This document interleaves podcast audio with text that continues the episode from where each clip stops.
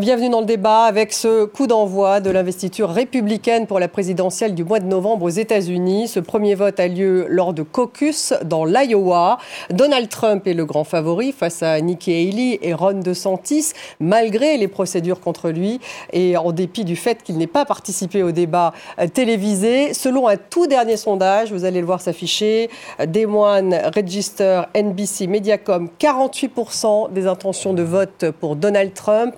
20% pour Nikki Haley et 16% pour Ron DeSantis. Les votes ont lieu dans 99 comtés de l'Iowa. C'est un État du Midwest qui est d'ailleurs confronté à une vague de froid sans précédent. Les températures glaciales pourraient peut-être dissuader certains électeurs de sortir. Alors quel est l'enjeu de ce scrutin? Est-ce finalement un premier test pour Donald Trump?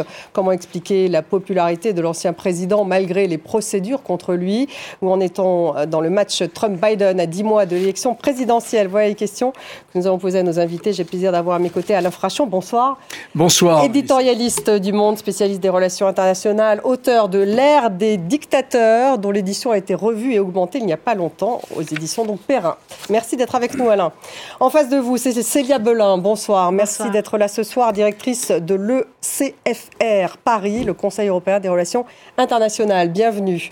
Nous avons avec nous ce soir Hélène Kuntz. Bonsoir. Bonsoir. Professeur à l'INSEC Paris, auteur de euh, Portrait de VIP, l'incroyable histoire de Kamala Harris. Et c'est aux éditions Librinova. Avec nous en direct de New York, euh, John Rick MacArthur. Bonsoir John Rick, euh, directeur du Harper's Magazine. On va voir la une du Harper's Magazine ce mois-ci s'afficher. Vous le voyez, consacré donc à Behind the New Iron Curtain. C'est donc assez historique. Hein. Vous faites de l'histoire dans Harper's Magazine. Bienvenue John Rick.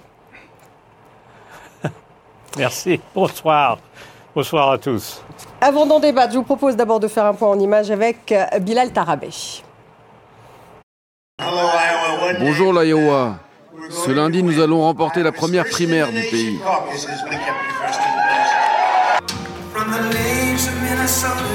C'est un Donald Trump très loin d'avoir le blues. Les derniers sondages pour l'Iowa lui donnent une avance historique sur ses concurrents avec près de 50% des intentions de vote, et ce, malgré ses 91 chefs d'inculpation dans quatre affaires différentes. Mais après tout, pour ses partisans, qui n'a jamais péché? Nous faisons tous des erreurs. J'en ai moi-même fait dans ma vie, mais les gens m'ont pardonné. Il y a aussi la thèse soutenue par Donald Trump. Serait-il victime d'un complot politique? Oui, car ce ne sont que des mensonges, des mensonges. C'est tout le système qui s'en prend à lui, c'est tout ce que c'est. C'est une escroquerie. Pourtant, avec des procès qui pourraient débuter dès le mois de mars, il y a l'hypothèse que Donald Trump soit condamné avant la présidentielle. Ça ferait mauvais genre s'il était coupable de crimes et de tout le reste, et qu'il était en même temps notre président.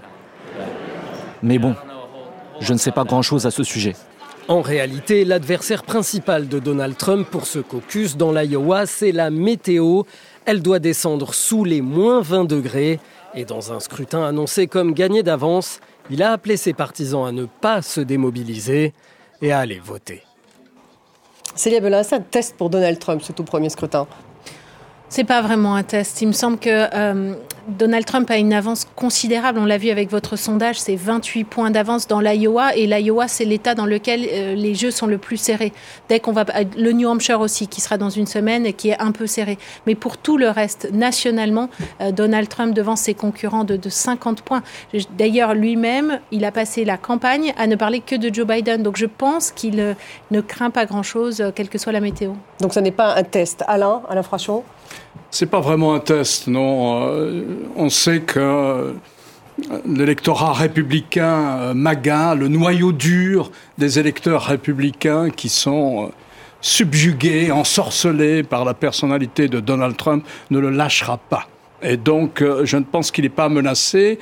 Euh, ce qui nous intéresse, c'est de voir qui arrive en deuxième position et en troisième position, parce que ceux-là vont petit à petit. Euh, celui qui est en troisième, celui ou celle qui est en troisième position pourrait quitter la course.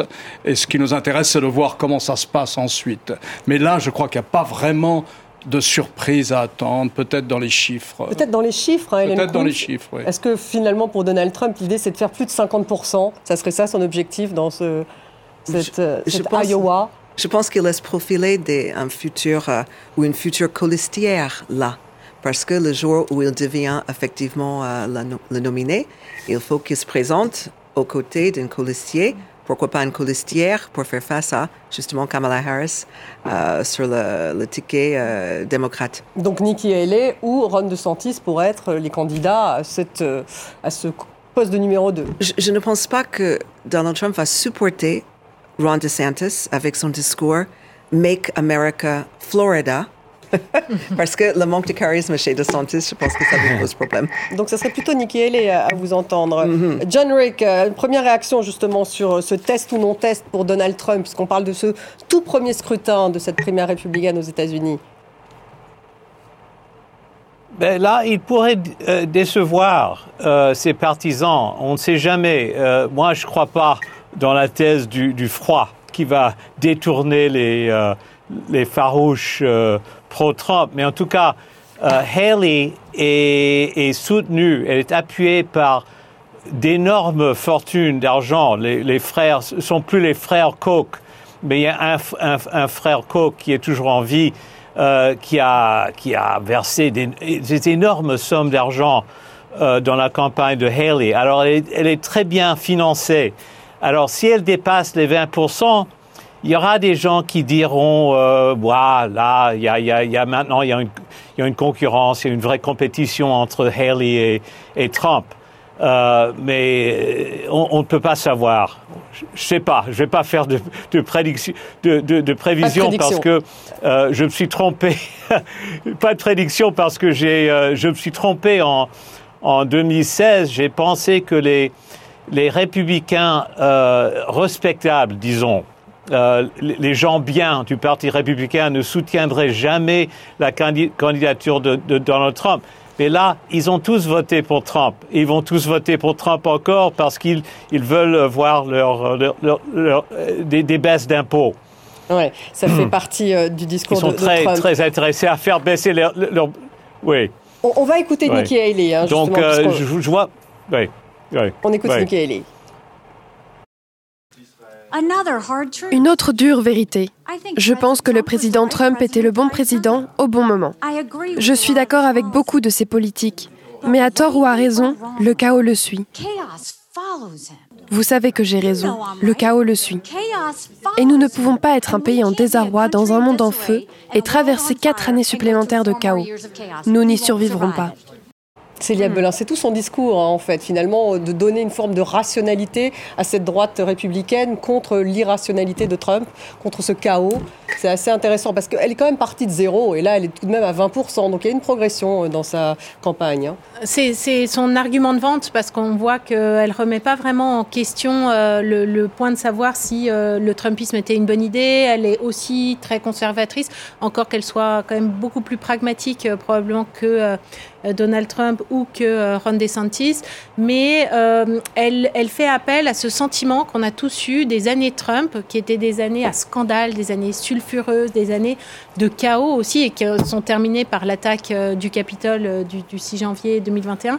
Et donc, quelque part, elle essaie de, de raviver cette espèce de, d'angoisse de, que tout le monde ressentait à ce moment-là, alors que les années Biden ont été euh, marquées par une forme d'apaisement et en tout cas moins de conversation politique. Et je pense qu'il y a une partie des Américains mmh. à qui ça peut un peu parler, mais euh, il y a aussi une, une, grande part des républicains qui est un peu euh, addict, qui est un peu euh, accroché à cette, à cette vindicte Trump et qui a envie de revoir Trump, mmh. être de nouveau l'éléphant dans le magasin de porcelaine qui casse tout, ça leur plaît énormément. Alors, et ça, c'est le combat.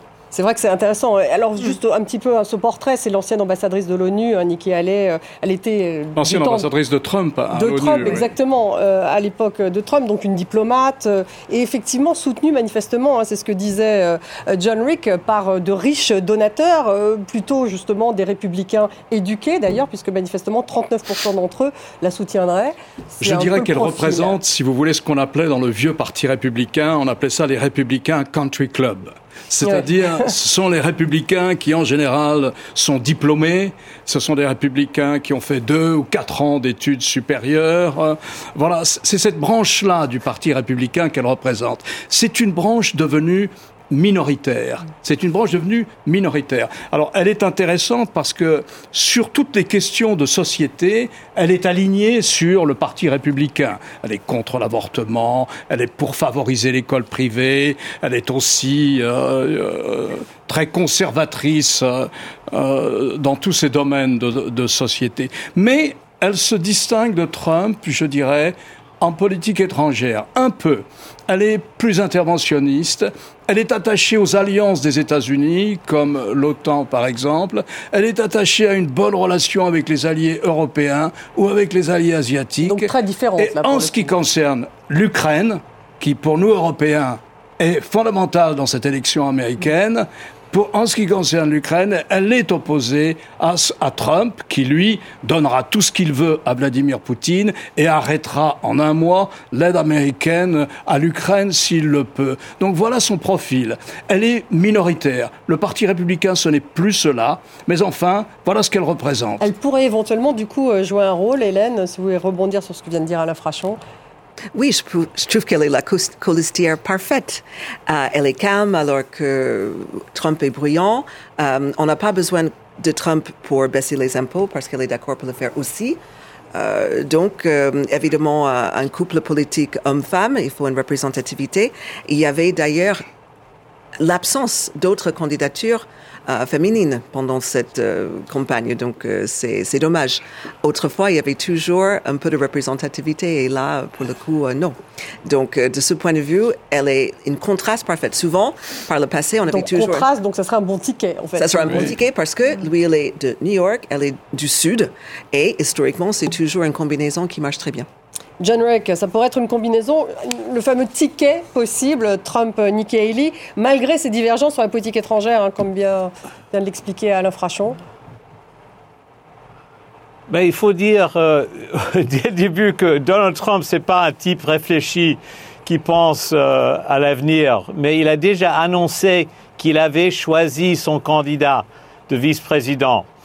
Alors, je ne sais pas ce que ça veut dire. C'est juste, euh, il joue la comédie comme, comme d'habitude. Mais euh, ce qui serait logique n'est pas toujours logique dans la logique de Donald Trump. Et je, veux remercier Monsieur Frachon pour avoir fait la, la bonne traduction de Country Club, parce qu'il n'y a pas de traduction en français.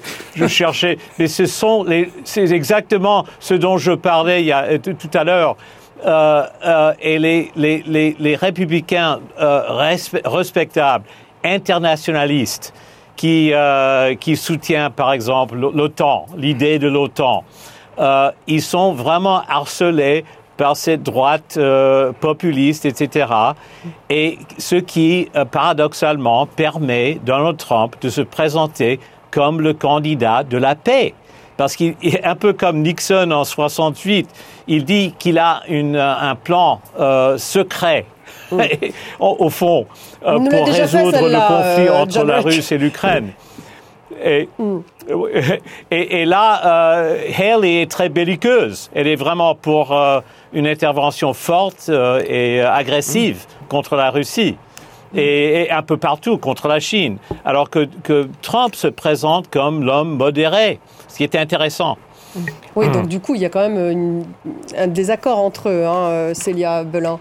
Oui, moi, j'y crois pas trop euh, à la question de la colistière, mais c'est intéressant puisque euh, euh, vous avez manifestement vu Kamala Harris et, étudié Kamala Harris, mais c'est aussi une manière de faire de la politique qui est plus proche des démocrates, qui, qui cherche à rassembler, et donc ce serait logique pour Donald Trump de chercher à rassembler avec cette frange-là les country club Republicans, mais on sait que Donald Trump, c'est pas comme ça qu'il fonctionne. Hmm. Il est, il, cherche des, des hyper loyaux, des gens qui lui sont complètement sa botte. Elle l'a un tout petit peu critiqué, mais je, pense que c'est différent. À mon avis, se joue demain pour Nikki Haley et Ron DeSantis 2028, euh, la suite. C'est-à-dire que là, elle a fait une très belle campagne. Elle a euh, doublé euh, potentiellement Ron DeSantis. Elle sera très très bien placée. Elle a pratiquement pas de raison, elle, de, se mettre dans le chaos de Donald Trump. Elle peut, elle peut juste poursuivre. Et euh, Donald Trump, lui, s'il cherche une femme, il peut en trouver. Il y a, par exemple, Elise Stefanik, qui est la numéro 3 à la Chambre des représentants hyper trumpiste qui vient d'un État de, New York, il me semble, et qui, qui apporterait cette, cette, espèce de doublon Trump, mais en version, en version féminine. Et puis, je suis pas du tout sûre que Donald Trump, il s'embarrasse d'une femme, en fait, et on sait qu'il est extrêmement sexiste.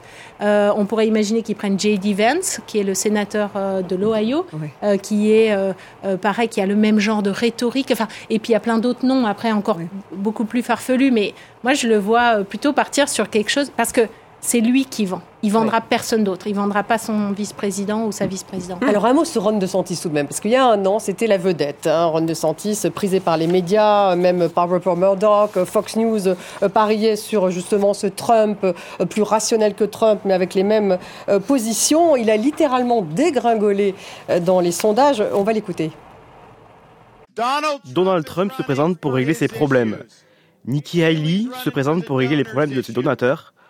Moi, je me présente pour régler vos problèmes, les problèmes de votre famille. Je veux uniquement redresser ce pays le gouverneur de euh, Floride, hein, Alain Frachon. Alors c'est vrai que lui, il a une, dégringolade dans les sondages. Alors John Rick parlait de financement, donc il y avait le vent en poupe pour, euh, pour Nikki Haley. Alors pour lui, c'est tout l'inverse, hein, puisque un certain nombre de donateurs ont même parié sur lui, puisqu'il y aurait eu 46 millions de dollars dépensés contre lui euh, pendant la campagne. Donc comment expliquer en fait ce désamour alors qu'au départ, il est extrêmement prisé, notamment par les médias conservateurs, Fox et puis les autres? Je vois une explication euh, qui vaut ce qu'elle vaut, mais euh, en démocratie, aux États-Unis comme en Europe, il faut séduire. Il faut séduire les gens il faut une forme d'humour, il faut une forme de charme, on appelle ça le charisme, il faut manifester une forme de compétence. Alors on peut dire tout ce qu'on veut de Donald Trump, euh, euh, on peut être atterré même par le fait que c'est la première élection présidentielle après le 6 janvier et il est encore là alors qu'il devrait être vraisemblablement en prison. Donc on peut être atterré. Mais en campagne, et probablement aussi ça doit lui arriver dans le privé, il a une forme d'humour. On peut aimer ou ne pas aimer. Il a une présence, il a une forme de charisme, il comprend immédiatement, il a une sensibilité immédiate à, euh, une, des, à une des personnalités de l'Amérique. De Santis n'a absolument rien de tout cela. C'est un Trumpiste rationalisé, c'est un Trumpisme qui a autant de charme qu'un computer ambulant. Et en plus, il a transformé la, Floride, un État par ailleurs merveilleux, il l'a transformé en une sorte d'expérimentation du conservatisme le plus rétrograde et le plus réactionnaire. Ça aurait pu jouer en sa faveur. Et ça n'a pas vraiment joué en sa faveur parce que en tant que porte-parole, si vous voulez, il manque singulièrement de charme et de séduction. Donc Hélène Kuhn, c'est vraiment ce manque de charisme qui euh, finalement a dissuadé tout le monde de le, de le de soutenir, tout Mais simplement. Oui, il manque carrément de l'intelligence émotionnelle. C'est ce que vous décrivez. Et on le voit dans les images. Hein. Tout à l'heure, dans les caucus de Trump, tout le monde est là et sur le téléphone portable. C'est toujours quelqu'un de célèbre, malgré tous ses devoirs. Alors que personne ne se filme, personne ne prend des selfies avec Ron DeSantis. Et je pense qu'il manque terriblement euh, quand il était en one-to-one avec les potentiels donateurs. Hmm. Ouais. Et les potentiels donateurs, donc effectivement, il n'a beaucoup moins d'argent donc euh, sur son sur son compte en banque, hein, si je puis dire, parce qu'on sait à quel point c'est important euh, lors de cette élection euh, qu'il y a un an. Et, et il n'a il n'a sincèrement pas de levier parce qu'il n'est pas soutenu par ailleurs. Il y a des personnalités qui viennent en renfort pour Donald Trump, même si effectivement on peut le déplorer. Il y a il y a plein de personnalités qui viennent autour, alors que pour Ron DeSantis, il y a personne qui le suit. John Rick, vous qui êtes un homme de médias quand même américain, comment est-ce que les médias ont pu se tromper à ce point sur Ron DeSantis? Les médias conservateurs. Euh, parce qu'ils ont tellement peur. Ils, détestent tellement Trump qu'ils ont loué euh, la candidature de, de, de DeSantis dès le début. Et surtout le New York Times. Euh, on, le présente toujours comme un, candidat intéressant et, et valable. Alors, c'est tout parce que ils ont peur de Donald Trump. Pour le New York Times, pour le, les médias établis de, du côté Est, euh, ils sont absolument euh, euh, horrifiés par la possibilité d'un retour de, Trump. Alors, DeSantis avait l'air d'être le, meilleur choix, le, le, un, alternative respectable. Alors que DeSantis mène campagne à droite de Trump, finalement. Mmh. Euh, et euh, ce qui est vraiment bizarre dans, et paradoxal encore, c'est que son, son, grand, sa grande position, c'était euh, d'ouvrir les, les, écoles plus, plus tôt que les démocrates auraient voulu. et Trump était finalement pro-vaccin, et pro-fermeture des écoles. Alors, il y, y, a quelque chose de vraiment bizarre qui, qui est en train de, de, se passer dans les médias américains, où on peut louer un candidat qui mène campagne à droite de Trump. Et c'est vrai, c'est vrai. Regardez le, New York Times, l'édition de, de, samedi. Ils ont fait un, un truc ridicule sur le, les difficultés de, de, du pauvre DeSantis de se présenter en tant qu'humain alors qu'il est, il est vraiment un humain. c'est presque, c'est presque tordant, mais c'est désespérant en même temps de voir le New York Times de faire ce, genre de, reportage. Hmm. C'est désespérant. C'est le New York Times, le reportage du New York Times qui est désespérant ou c'est euh, cette course euh, à l'investiture républicaine qui se réduit un peu comme euh, non, non, de chagrin? Non, le, non, le reportage du New York Times, c'est désespérant parce que là, euh, de chercher l'alternative à droite, hmm. euh, ça fait un peu bizarre. Autre chose que je voudrais souligner, c'est euh, la position de Trump très floue sur l'avortement. L'autre jour, j'ai regardé son town hall. Est-ce qu'il y a, a quelqu'un qui l'a regardé avec moi? Oui. Et ce qui était très intéressant, qu'il a, il a prononcé le fait, le, fait entre guillemets, qu'il avait sauvé la vie de 2 millions de personnes, 2 millions d'êtres vivants, euh, avec ses, ses, nominations, ses désignations à la Cour suprême. Euh, et l'élimination euh, de l'abrogation de Roe versus Wade. Mais en même temps, il a conseillé les évangéliques de l'Iowa de se taire euh, d'aller plus doucement sur l'avortement, parce que quand même, on veut gagner des élections. Parce que le point vraiment faible de la position de Trump et des républicains, c'est sur l'avortement. Parce qu'il y a énormément de, républicaines respectables qui soutiennent euh, euh, le droit de l'avortement. Et Trump veut, bien sûr, séduire ses électeurs. Célia Belin, c'est vrai que l'avortement, c'est un thème euh, important, hein, puisque finalement, euh, il a coûté aux dernières élections, hein, il faut le dire, aux dernières élections euh, à la Chambre, il a coûté une vraie victoire, justement, des Trumpistes, puisque finalement, les démocrates ont fait un score totalement honorable, finalement, grâce à ce thème de l'avortement. Donc c'est intéressant, c'est ambivalent, hein, et Donald Trump essaye de jouer un peu sur les deux fronts. Oui, il joue tellement sur les deux fronts qu'il a dit, euh, euh, probablement à l'occasion de ce town hall, euh, que l'abrogation de Roe v. Wade, donc la suspension du droit fédéral à, l'avortement, c'est grâce à lui. Et ça, ça a été un clip qui a été immédiatement pris par les démocrates et qui va tourner en boucle jusqu'à la générale, jusqu'à l'élection présidentielle, parce que ils veulent surtout que personne n'oublie que c'est de sa faute si il y a une telle difficulté maintenant pour de millions et de millions de femmes américaines d'accéder à des droits reproductifs sur l'ensemble, dans l'ensemble des États-Unis, mhm. euh, et en particulier dans certains États où le, la législature républicaine ou le gouverneur républicain ou les deux ont rajouté des restrictions encore plus fortes. Et donc ça, c'est l'élément qui a euh, qui peut vraiment faire gagner euh, les démocrates. Euh, le, problème, c'est que pour le moment, ce n'est pas sur ce terrain-là que se positionne la campagne. Euh, Donald Trump parle d'économie. Il parle, il y a quand même deux guerres en cours et ce sont deux guerres.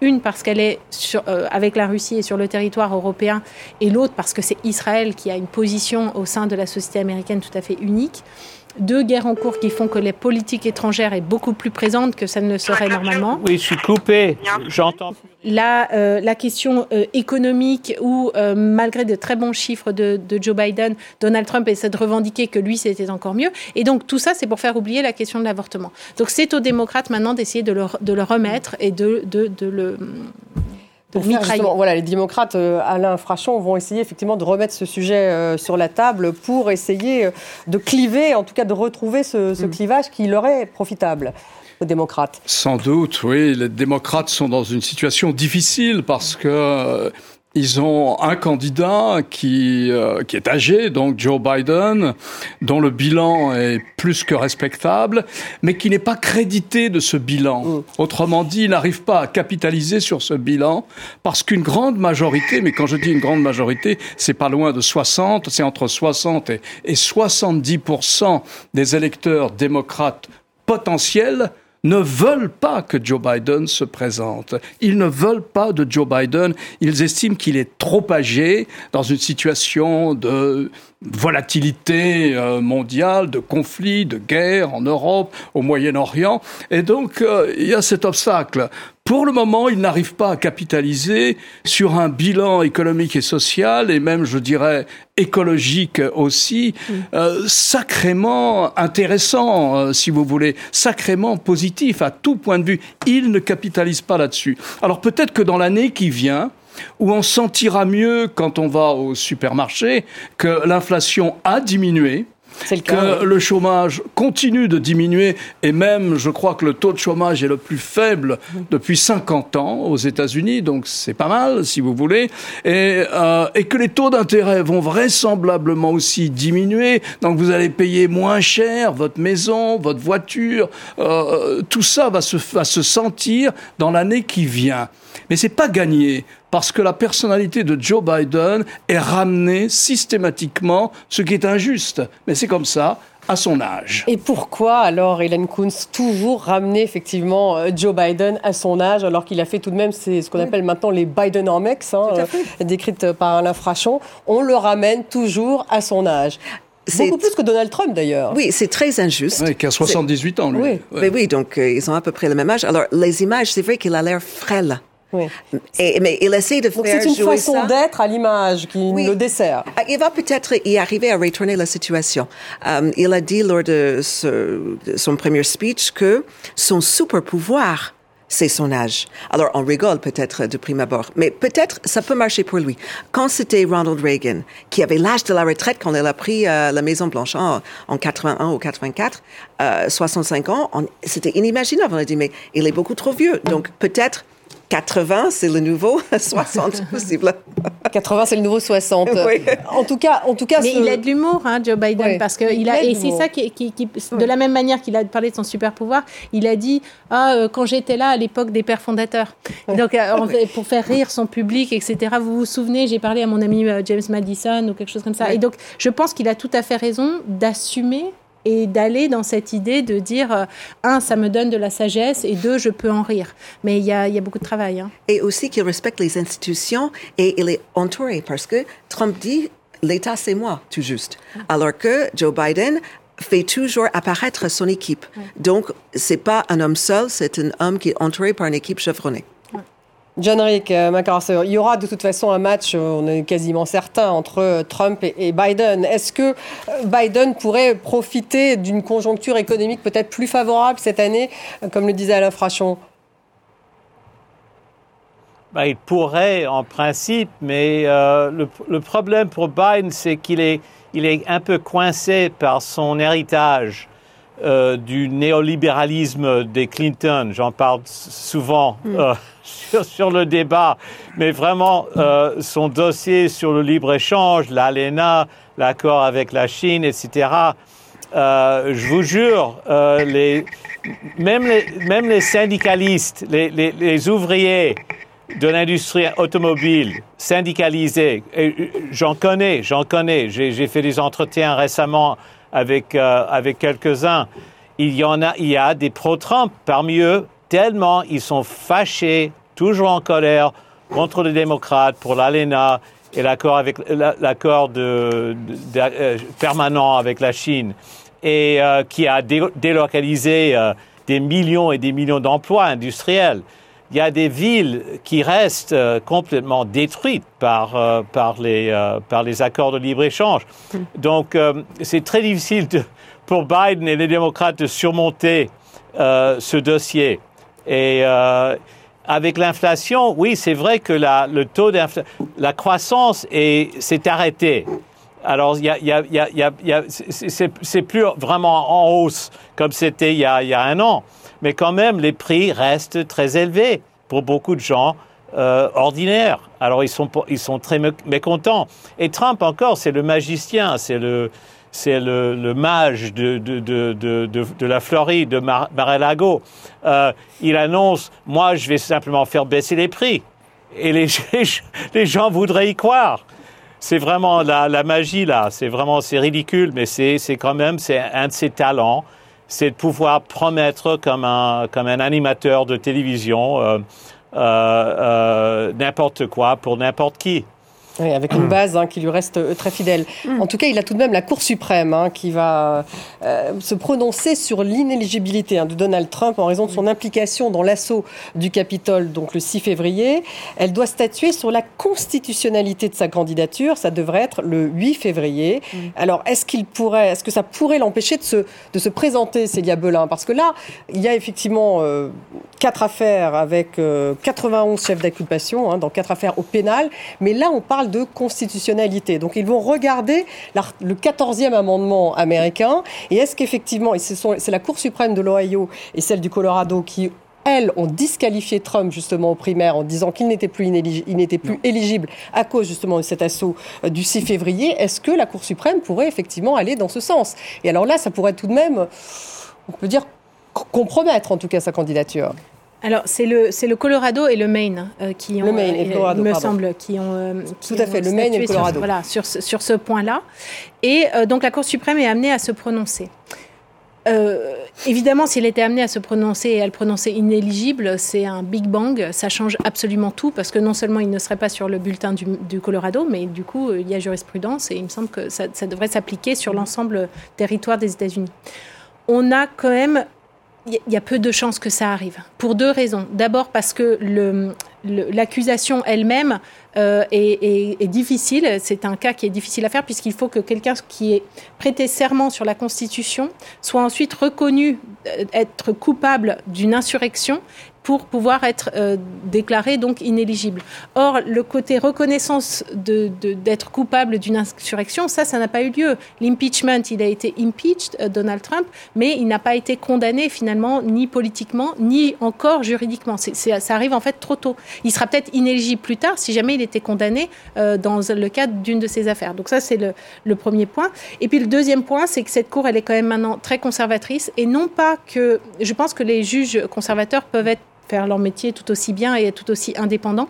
Mais simplement, il y a euh, chez ces juges qui viennent pour beaucoup de la Federalist Society, euh, d'une école de pensée juridique qui considère que la Cour suprême ne doit pas outrepasser euh, euh, son mandat et ne doit certainement pas statuer à la place du législateur ou à la place du peuple américain. Et donc là, je pense qu'elle choisira toute forme de technicalité pour pouvoir dire on, on remet cette question, puisque de toute façon il n'a pas été condamné, on remet cette question devant le peuple américain et c'est à lui de choisir de le réélire ou pas.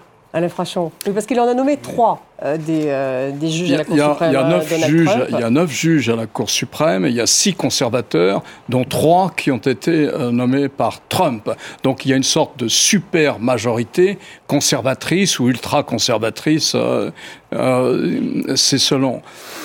Écoutez, en principe, euh, voilà, que dit ce quatorzième amendement euh, dans sa section numéro 3 C'est que vous ne pouvez pas être candidat à une fonction officielle, élective ou non, si vous avez été impliqué dans un acte euh, d'insurrection. Alors reste à savoir, et personne n'a encore condamné Donald Trump pour avoir été impliqué dans une insurrection. Mais la Cour suprême du Colorado a dit oui, cet argument est valable, oui, cet article s'applique à Donald Trump, et ça a été suivi dans le Maine. Mais il y a déjà huit ou dix États où soit la Cour suprême, soit, si vous voulez, dans un État américain, il y a quelqu'un qui est responsable des élections. Hein, puisqu'il n'y a pas de législation fédérale nationale sur l'organisation des élections. Donc il y a quelqu'un qui a un poste très important dans un État, hein, dans, le, dans le personnel public d'un État, c'est celui qu'on appelle le secrétaire d'État. Ça n'a rien à voir avec la politique étrangère, avec le secrétaire d'État à Washington qui lui est en charge de la politique étrangère. Et donc à plusieurs reprises déjà, des secrétaires d'État en charge des élections ont dit non. M. Trump est éligible hein, dans une dizaine d'États. Alors évidemment, on attend ce que va dire la Cour suprême euh, fédérale. Hein, on attend ce qu'elle va dire. Vous avez cité, je crois, une date du début février. Je suis d'accord avec Célia, si vous voulez. Beaucoup de juristes conservateurs et qui sont de cette tradition, il faut appliquer la Constitution telle qu'elle est écrite. Si le 14e amendement dit ça, et si à l'évidence on peut penser que M. Trump a très largement incité à l'attaque contre le Capitole, alors il n'est pas éligible. Et donc on pourrait penser que certains juges de la Cour suprême euh, pourraient les suivre. En fait, moi aussi, je crois, comme Célia, qu'elle ne prendra pas ce risque. Mm. La Cour suprême va trouver une ruse, une sorte de ruse rhétorique pour ne pas se prononcer euh, dans, dans le sens de l'inéligibilité de Trump, pour plusieurs raisons. D'abord parce que c'est une institution qui s'est très mal remis de ce qui lui est arrivé en 2000 en Floride. En 2000, en Floride, on n'arrivait pas à départager les candidats à la présidence. Il y avait d'un côté Al Gore, le démocrate, et puis il y avait le Bush Junior. Et la Cour suprême a été amenée à se prononcer et elle a donné l'élection à Bush Junior, même si après on a fait des recomptes et que les recomptes allaient plutôt dans le sens de Bush Junior. Mais enfin, c'est elle qui a tranché. Elle s'est très mal remis de ça. Les Américains n'ont pas du tout aimé cela, qu'on enlève au corps électoral le droit de choisir son président. Et je pense que la Cour suprême ne prendra pas le risque de le faire à cette occasion-là. Hélène Kuntz. Je, je demeure optimiste je pense qu'il y a une chance qu'ils prennent ce risque-là. Parce que, justement, comme vous évoquez fort bien, ce sont des originalistes quand il s'agit de la Constitution. Et euh, les trois euh, choses qui vous rendent inéligible, c'est qu'il faut avoir 35 ans, il faut être né sur le sol américain, être purement américain, et ne pas avoir été dans l'insurrection. Donc, on ne fait pas un procès pour savoir que quelqu'un a 35 ans ou pas. Hmm. C'est-à-dire, il peut avoir plein de mérites, mais n'ayant pas 35 ans, je ne peux pas voter pour lui. Même chose, il y a un type génial, sauf qu'il n'est pas né aux États-Unis. D'ailleurs, c'est Trump même qui a essayé de jouer avec ça vis-à-vis de Barack Obama. Donc, je pense que c'est pas une condamnation qui fait que euh, le, corps peut trancher ou pas. Et je pense qu'ils ont, à un moment donné, à cœur d'être, euh, comment dire, euh, vraiment crédibles vis-à-vis de la Constitution. Et si c'est vrai, alors déjà, en, Colorado, c'est là où il était euh, pioché à Gorsuch, hein, donc hmm. c'est quand même plutôt conservateur. C'est l'un des juges, hein, voilà, l'a euh, nommé. Donc euh, c'est fort possible qu'il aille dans ce sens-là. Mais il y a une question. Je pense aussi, que, je pense aussi qu'ils peuvent vouloir un autre candidat. Mais il y a une question que je voudrais poser à, à vous, soit à John Rick. Je ne comprends pas. Si vous êtes inéligible dans le Colorado, donc on ne peut pas voter pour vous dans le Colorado, mais est-ce qu'il suffit de ne pas avoir participé à un seul État dans une élection primaire pour être inéligible à la vraie élection? Non, c'est une question de délégués, de, de superdelegates. Euh, les superdélégués arrivent le 4 juin. On est d'accord euh, John Eric. C'est vrai que c'est... Euh, non, non, pas du tout, mais... mais euh, rappelez-vous que Eugène Debs, euh, candidat socialiste en, 1920, a mené campagne de la prison, depuis la prison. Il a été enfermé par Woodrow Wilson pour euh, sédition, pour, il s'est opposé à l'entrée en guerre, de la Grande Guerre. alors, il y a beaucoup, beaucoup de liberté pour la Cour suprême de dire euh, finalement, on ne veut pas se mêler des, élections, on ne veut pas entraver la démocratie, etc. Mm. Mais il y a quand même une contradiction là, parce que euh, l'abrogation euh, de, de Roe, v. Wade, c'est basé sur l'idée de ce qu'on appelle les states' rights. L'avortement, mais on parle là des droits de chaque État de mener son propre, sa propre politique, etc.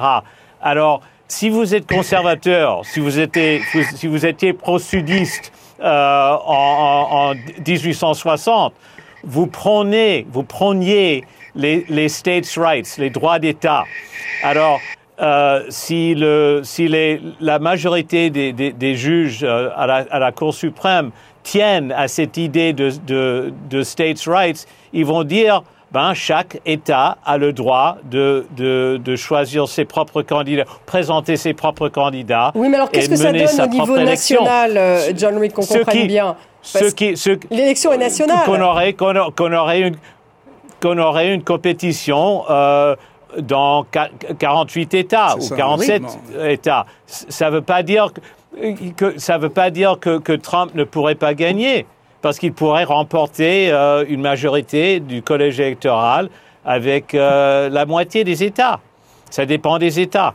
Donc ça dépendrait des États. Il ne serait pas inéligible. C'est ça. Il ne serait pas décrété inéligible. Euh, si Colorado et, on dit, c'est bien clair que, que, Biden gagnerait probablement le Colorado et le Maine, en tout cas, dans tous les cas. Alors, c'est pas tellement important. Tout, tout, euh, tout dépend de l'ampleur de la décision. Les, les, la Cour suprême a la capacité de dire euh, en effet, le premier argument, ce serait de dire, euh, parce qu'on respecte le droit des États de choisir leur mode de, scrutin, le Colorado a tranché et donc on ne jugera pas de la décision du Colorado, ça c'est une théorie.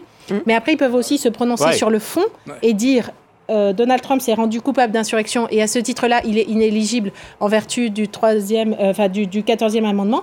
Dans ce cas-là, il y a jurisprudence sur tous les États-Unis. Je pense que ça ne se moi je pense que ça ne se produira pas.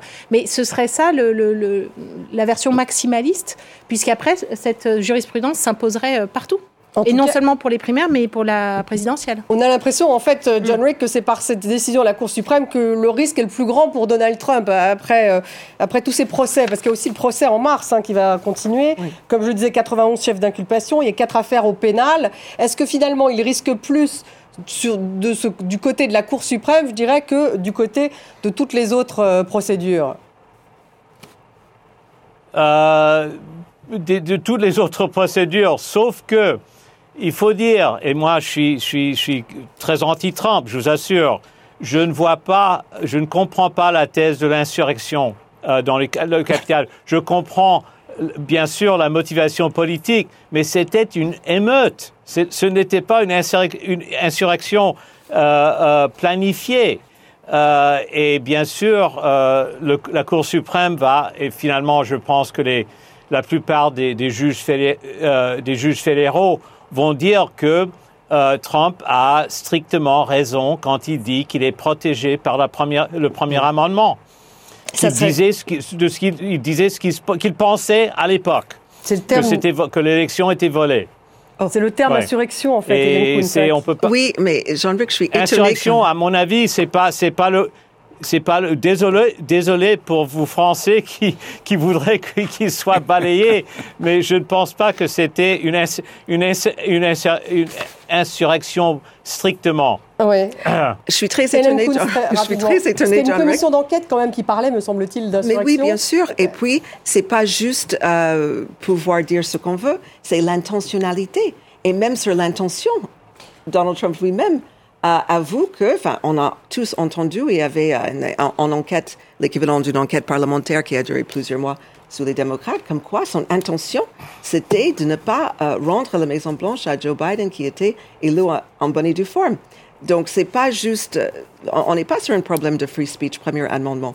On est sur un problème d'éligibilité suite à aux actes et aux choses que l'on a pu tous constater. Voilà, ça sera en tout cas un des obstacles encore à surmonter euh, euh, dans cette euh, campagne qui est effectivement toujours pleine de surprises et de rebondissements. C'est le 8 février, a priori, que cette décision de la Cour suprême, a priori, devrait avoir lieu. Merci beaucoup, Alain Frachon, d'avoir été avec nous. Célia Belin. Merci, Hélène Kuntz. Merci, à vous, John Rick MacArthur. Merci à vous tous de nous avoir suivis. Vous pouvez retrouver l'émission sur les réseaux sociaux, mais aussi en podcast. À demain.